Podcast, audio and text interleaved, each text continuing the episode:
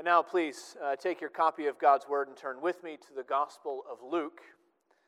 Today in chapter 20, I introduced last week by saying that we were beginning a series of three confrontations in the temple between Jesus and those who oppose him. We saw last time an outright challenge to Jesus' authority by the priests and by the scribes. Today we will see a covert challenge by the priests and scribes through their agents. And next week, Lord willing, we will see a challenge from the Sadducees about the reality of the resurrection and the life after death. But today we're reading a well-known passage about what we are to give both to God and to Caesar. Today, chapter 20, beginning in verse 19, and we will read and study to the end of verse 26. You can find that, if you haven't already, at the bottom, beginning in most ESVs on page 879, if you happen to have one. So today, Luke chapter 20, beginning in verse 19, and reading through verse 26. Hear now the word of God. The scribes and the chief priests sought to lay hands on him at that very hour, for they perceived that he had told this parable against them. But they feared the people. So they watched him and sent spies who pretended to be sincere, that they might catch him in something he said, so as to deliver him up to the authority and jurisdiction of the governor. So they asked him, "Teacher, we know that you speak and teach rightly and show no partiality, but truly teach the way of God. Is it lawful for us to give tribute to Caesar or not?" But he perceived their craftiness and said to them, "Show me a denarius. Whose likeness and inscription does it have?" They said, "Caesar's." He said to them, "Then render to Caesar the things that are Caesar's, and to God the things that are God's." And they were not able, in the presence of the people, to catch him in what he said, but marveling at his answer, they became silent. Thus far, the reading of God's holy and inerrant word. May he bless our study and reading of it together today. You're aware that as long as there has been conventional wisdom, the conventional wisdom has been that in polite company, you never discuss religion or politics. Strange, then, that same conventional wisdom tells us that the two inescapable realities of life are death and taxes. Death and taxes, politics and religion, God and government. The two topics that most reliably turn a conversation into an argument. And so we're told that the realities that we can't avoid are the topics that we shouldn't discuss. In America, you know how it goes. These two topics are so incendiary that we imagine we keep both of them safer by separating them completely. And so we have what is a so-called separation of church and state. And from a policy standpoint, that's actually a pretty good thing. I can't imagine that many of us would rather live in one of the places that we pray for week after week, one of these countries where churches have to track their members and report their members and register their buildings and promote the official propaganda of the government. Actually, a separation, a boundary between church and state for the sake of our free exercise of religion is a pretty good thing. Our own PCA Book of Church Order, one of the constitutional documents of our church, our Book of Church Order, puts it this way: "The church has no right to construct or modify a government for the state. The state has no right to frame a creed or polity for the church. They are as planets moving in concentric orbits."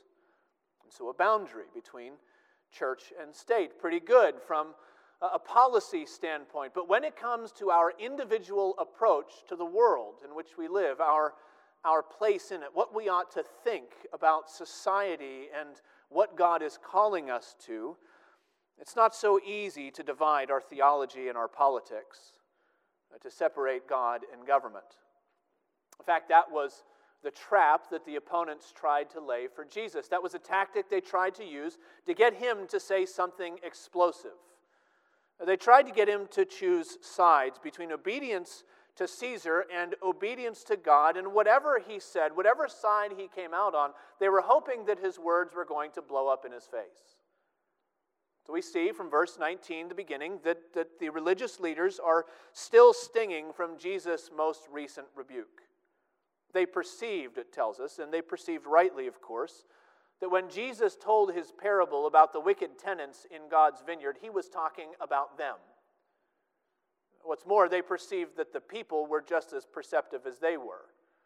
And that means that now the crowds are on high alert. They're watching for any sign, any symbol of opposition among the leadership of Israel to show them that actually the shepherds of God's people always oppose the word of God, just as Jesus was telling them in the parable. And so it's time for a new approach. So they watched him and they sent spies who pretended to be sincere. That word there, pretended, in the Greek, it shares a root together with the word from which we get our word hypocrisy. They hypocrited themselves as though they were righteous. That's what it actually says. And in the parallel passage from Mark, we learned that the spies who were sent were actually representative members of the groups of the Pharisees and the Herodians. Among the factions in Israel at the time, these were two groups who were on far opposite ends of the spectrum with regard to their views on Rome and its involvement in Israel. The Herodians were the collaborators. They sympathized together with the foreign occupiers for the sake of gaining power, gaining influence. They were the collaborators. The Pharisees were the oppositionists.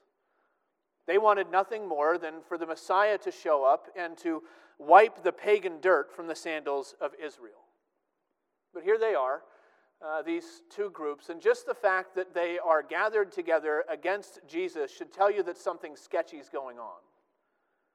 Imagine representative members of the KKK gathering together with representative members of BLM to go to some popular preacher and ask them their question about race relations in the United States. You don't have to know what the question is, and you don't even have to know what the answer is to know that the answer is not the goal. Whatever it is, the goal really is the soundbite. The goal is that all-popular audio clip that can be repeated in the ears of all the wrong people to paint their target in the worst light possible. And that's what the leaders are after. They sent their pretenders from opposite sides of the tracks to ask their question, their hot topic, to Jesus, hoping that he's going to hang himself with his own answer. Either he is going to say something to alienate public opinion, or he's going to say something that could be taken for treason. And if he does the latter, they will take that soundbite and they will whisper it into the ear of Pilate, so that Rome will have no choice but to do their dirty work for them. Actually, it reveals another level of irony and another level of hypocrisy among the religious leaders. What were they hoping to get Jesus to do? Well, they were hoping to get him to say something. They were hoping to catch him in something that he said so as to deliver him up to the authority and the jurisdiction of the governor. They sent him with a question about Roman legitimacy, but actually they didn't have a problem with Roman legitimacy. As long as the government was in their favor, they would use it. They would use the authority and the power of Rome invested in Pilate to get their own ends met. And so they sent their spies and they asked their false question. It's a shame that it was shrouded in so much duplicity, because the question really touches on a real dilemma. It was a sensitive topic in Israel at the time, as you might imagine. Many Jews were wondering, they were wrestling with the question of, what should we think about all these Roman taxes? They're wondering whether God might be pleased when his people paid these taxes, or whether he was somehow offended. Now, the controversy wasn't so much about what the tax cost. When Luke talks about a tribute here, he's talking about the annual tribute tax, a head tax, or sometimes called a poll tax. And it really was only a single day's wage for every adult male in Israel, paid directly into the coffers of Rome. It was not one of these crushing financial burdens. But it was the significance of the thing. It was what it meant. It was what this tribute symbolized.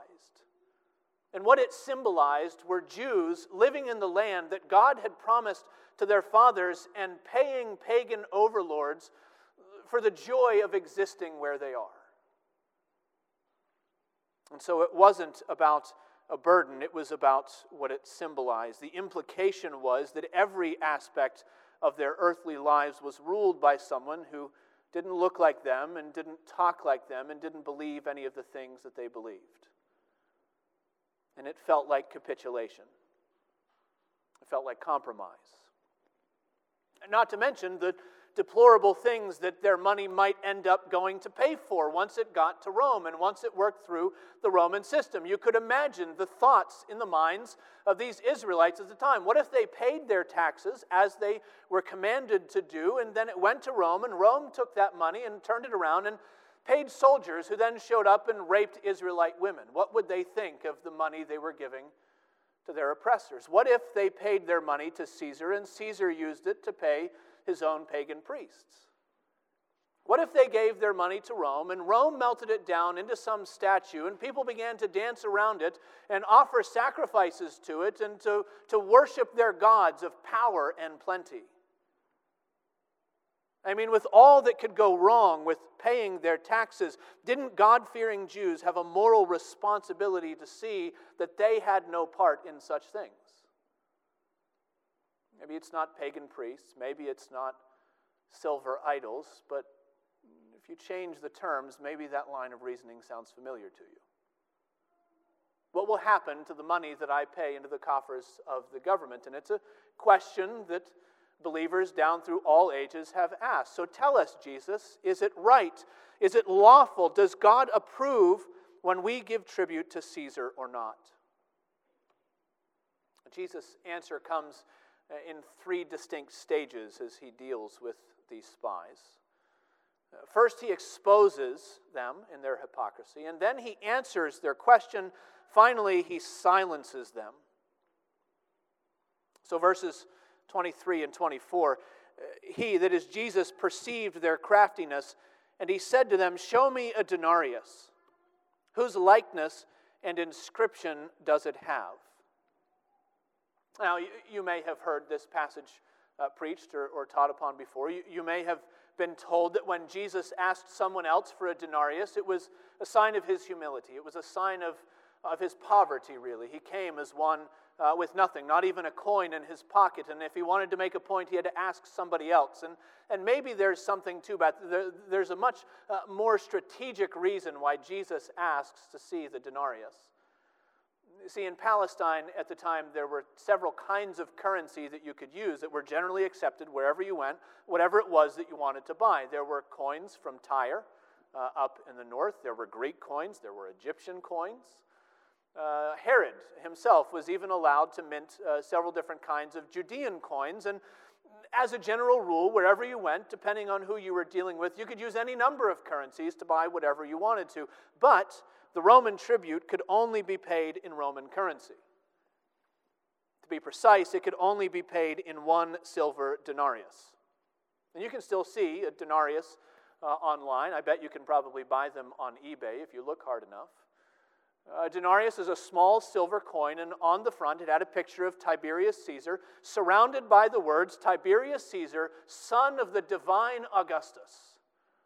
And then on the back, it had a picture of Tiberius' mother, Livia. And she's seated on a throne, dressed up like the Roman goddess Pax, the god of Roman peace. And around her are the words, "Pontifex Maximus," highest priest. And you can imagine what the Jews thought about a coin like that. They thought it was propaganda.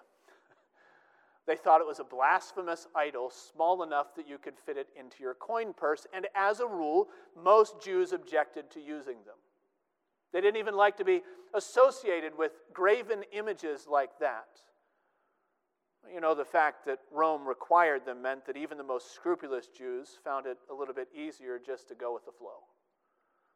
And first, the denarius found its way into their economy, and then it found its way into their routines, and eventually it found its way into their pockets. So when Jesus, in the temple of all places, tells these Jews who have moral objections to paying taxes to Caesar, when he says, "Show me a denarius," Well, the answer to their question is right there in their hands. The implication was that if they were willing to engage in Roman commerce, they've got to play by Roman rules. If they wanted the benefits of Caesar's economy, they had to submit to Caesar's regulations. And he exposed their hypocrisy, and all it took was a little piece of silver.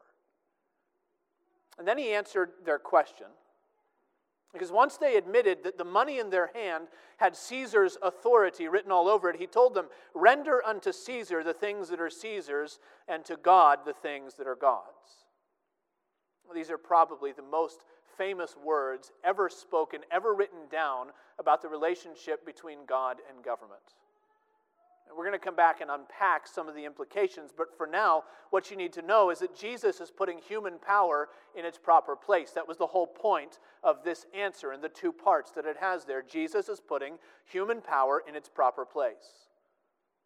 The first thing he does is he acknowledges the legitimacy of earthly power. Caesar wields the sword. Caesar holds the gavel. Caesar has the right to demand taxes. And human governments have the legitimate power, the legitimate authority to make laws and to enforce them. They have the legitimate authority to demand obedience and payment from their subjects. That is what Jesus is telling us here. He was not some radical. He wasn't some anarchist out to overthrow human governments. Jesus says Caesar has rights, and you have to give to Caesar what is his. This is essentially the same argument that we find in Romans 13 from Paul.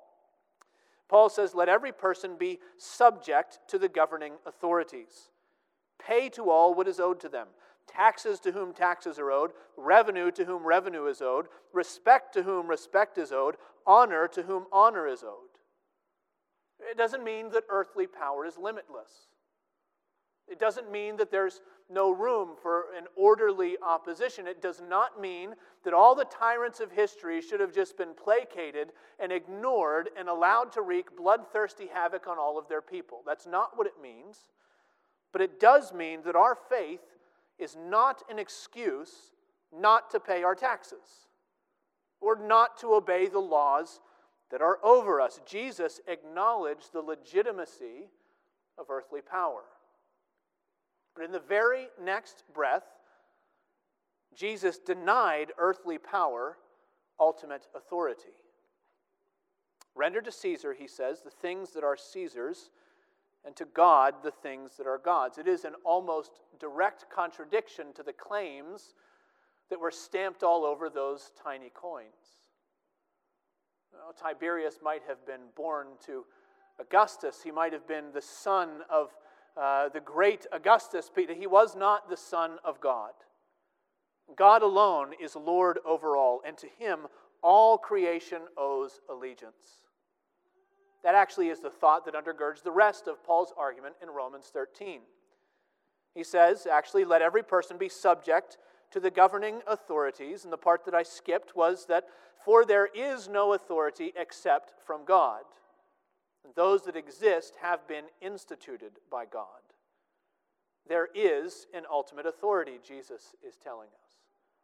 There is a Lord whose power has no limits. There is a God over all whose rule may not be opposed. There is one Lord of Lords, there is one King of Kings, there is one Governor of Governors, and when you compare God to Caesar, Caesar shrinks.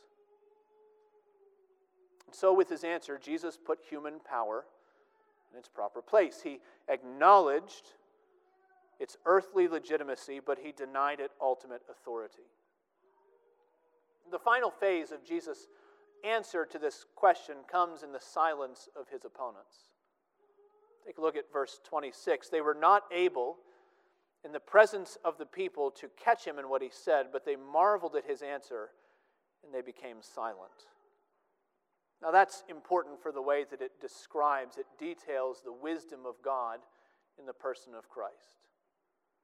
The snares of evil men are not able to triumph over Christ and his divine wisdom. It's important for that reason, but it's also important for how it condemns the religious leaders.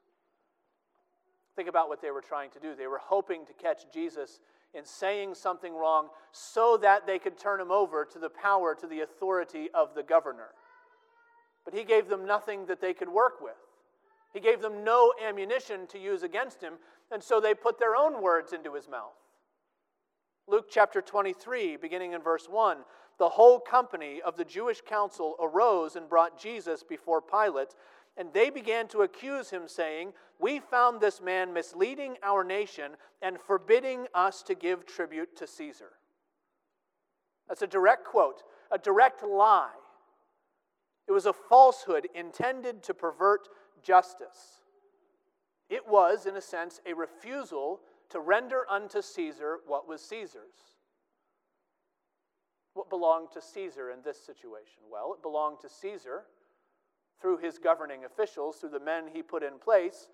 It was his right to try people in the land. It was Caesar's right. It belonged to him to see that due process of law was maintained. It belonged to Caesar to see that men were not murdered for political gain. But when the priests, when the scribes stirred up a mob to try and get from what they wanted from Pilate, they showed that they didn't have any interest at all in legitimate authority. They only wanted to claim power for themselves. And they would not give to Caesar what belonged to Caesar because they would not give to God what belonged to God. They had everything out of order. They were only thinking about what they could gain for themselves. What did they owe to God? Well, they owed fear and reverence. They owed worship. They owed obedience and submission to the Son he had sent into the world. They owed faith to the Lord of glory who was standing in their midst. And in the end, these men, these leaders are condemned, not only for their violence in the presence of Pilate, but also for their silence in the presence of Jesus. They had nothing against him. There was no reason to condemn him. He was neither unpopular with the people nor treasonous against the empire. But it didn't matter. Justice or worship, it was all the same to them. It was all something they could throw away. They didn't give to Caesar what belonged to Caesar. They didn't give to God what belonged to God. Now, by this point in the passage, we've seen what there is to see. We've seen what's going on. We understand the way that Jesus answered them. They came with this fake question about a real dilemma, and Jesus, in his answer, he put human power in its rightful place. We need to take some time and think about how this applies to our daily walk. That's a difficult thing to do with a passage like this, especially because our political situation is so much different from their political situation. The Jews of Jesus' day, his contemporaries, could probably never have imagined in a million years the idea of a representative democracy. A legislative body elected from among the people. What is that? It doesn't even make sense. You mean we have a hand in shaping the laws of our own land and interacting with the government on a meaningful way. There was no Magna Carta to curb the power of kings. There was nothing restraining earthly governments from doing whatever they wanted to. And so this is different in a sense. In a way, Jesus' words are spoken into a different political universe than the one in which we live. And yet, God's word is still alive and it's true. It still applies to our lives and it still makes demands on God's people. So how can we summarize, how can we apply what Jesus is teaching us here? Well, first of all, I think we can say that when it comes to our human governments, what we owe them, what we ought to render unto Caesar, in a sense, is honor and subjection. Christians owe honor and subjection to human government. This is not a new idea. This should be very familiar to you. This is the New Testament language that describes our duty toward the civil government. It's a language that Paul used in Romans 13 that I've already quoted. It's the same language Peter uses, 1 Peter chapter 2, beginning to read in verse 13. Peter says, "Be subject.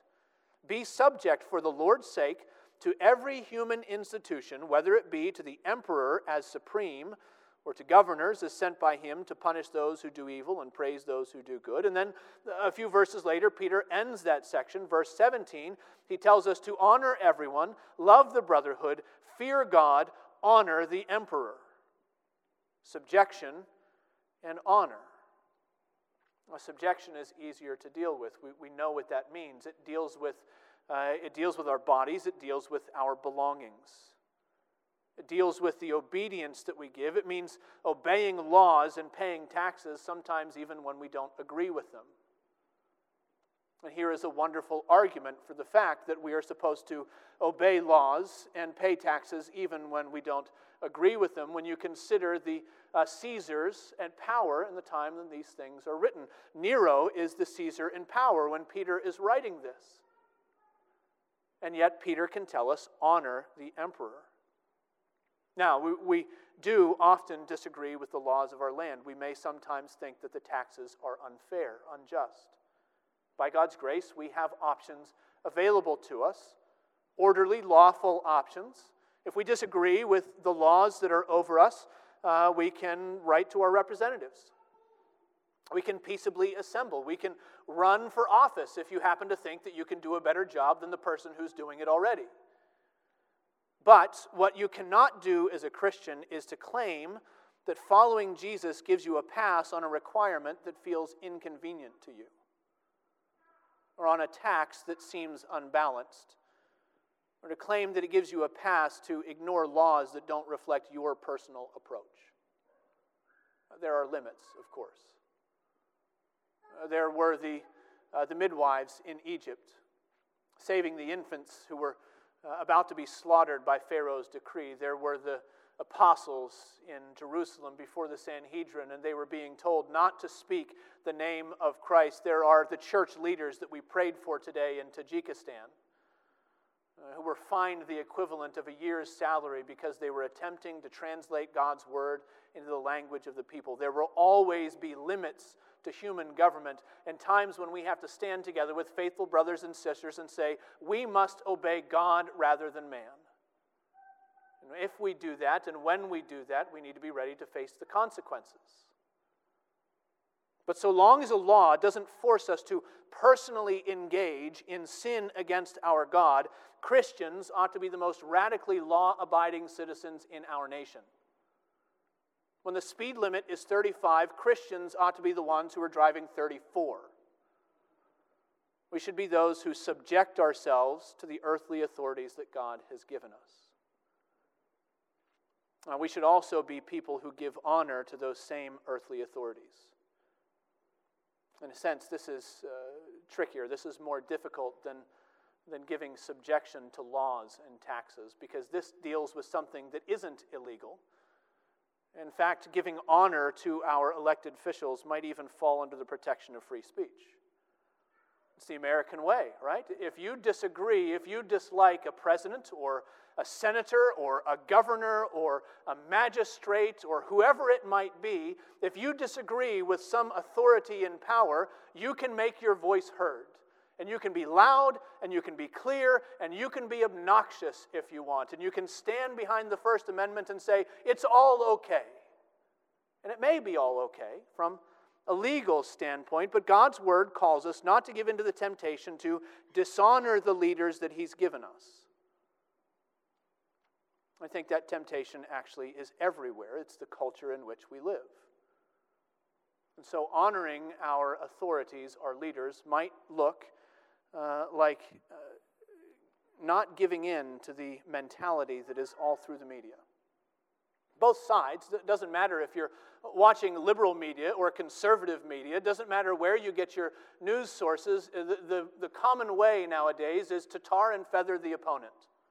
To talk a little bit about the policy, but also to tell everyone how terrible they are and what a horrible person they are, and everybody should just be appalled that this person ever got into government, and that's the language that we use. And it stirs up people on our side to rally behind us, and it shows how much different we are from people on the other side. I think honoring our elected officials means that we don't take part in that.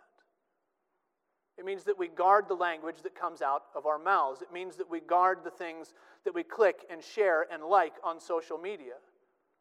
Things that at the end of the day really are nothing but venomous speech and ridicule and slander. Getting online or speaking to our friends or dropping an email to share something malicious and spiteful about that other party and their terrible, stupid, outrageous ideas. Now, honoring our elected officials might mean keeping a watch on our tongues from time to time and on our keyboards. It might mean praying for those politicians that we're tempted to pray against. And if we're listening to Peter, it means doing it all for the Lord's sake. That's what he said, be subject for the Lord's sake. It means doing it not because it's our idea, not because we love all the policies that are over us, we love all the laws that are being passed, we love the social cause du jour. We do it because Christ has commanded it. Because if we're pursuing obedience to him, we owe honor and subjection to our human governments. It also means that if we're pursuing obedience to Christ, we owe our ultimate allegiance to God alone. Human government should get our honor and our subjection. God alone should get our ultimate allegiance. And one of the other snares of our modern political system is the temptation to give the government more credit than it deserves. In past centuries, government was something that existed. It just was. You didn't choose it. You didn't choose the tyrant who may be over you. You didn't choose the king or the emperor or the leader of your people. And unless somebody else came along with more power, with better ideas, you were stuck with what you had.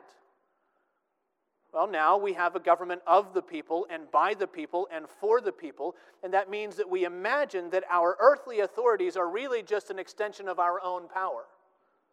It's our voice and it's our vote, and we're involved in it. And because we love ourselves so much, we tend to give our government more credit than it deserves.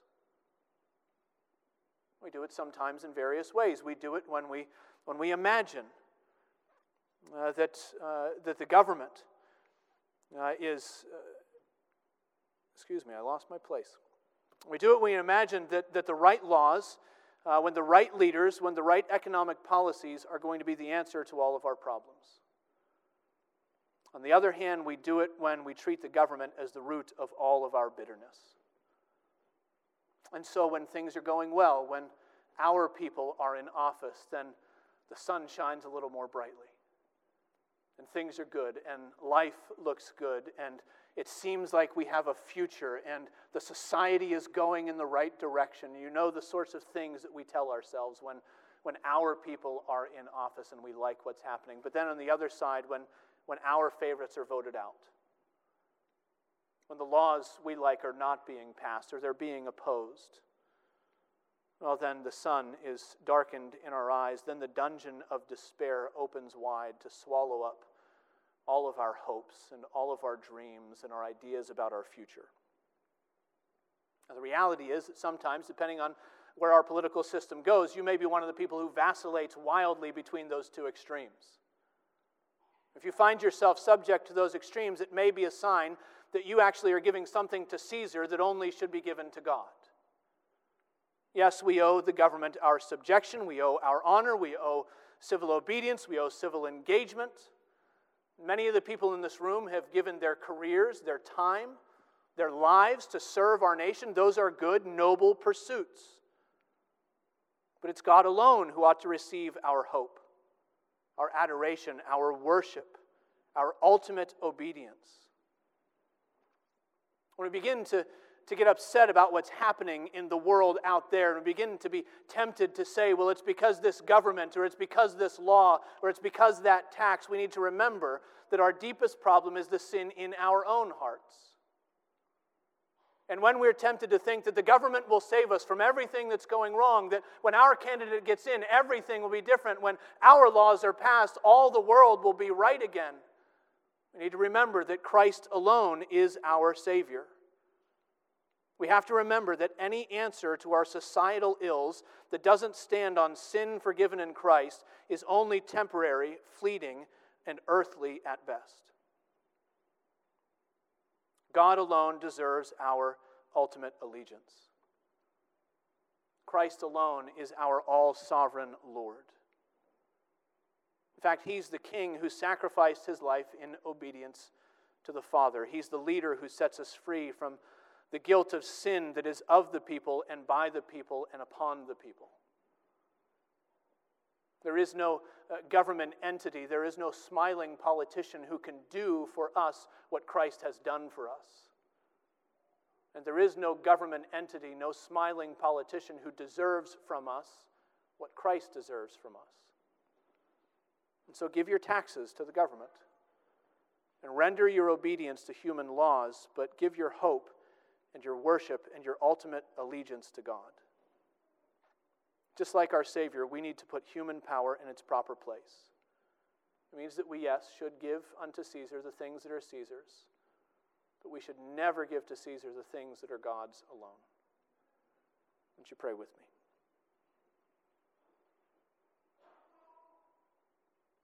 Oh, gracious Lord, we thank you for your word, and we pray that you would speak to us each where we need to hear it.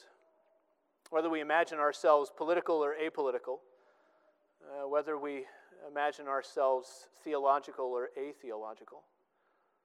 Oh, Lord, speak a word of truth from your word and by your Spirit, and draw us closer to Christ. Help us to trust in him, the one upon whose shoulders the government rests. Everlasting Father, mighty King, wonderful Counselor. Oh, Lord, help us to trust in him and to worship him and to give praise and glory to you alone, we pray in his name. Amen.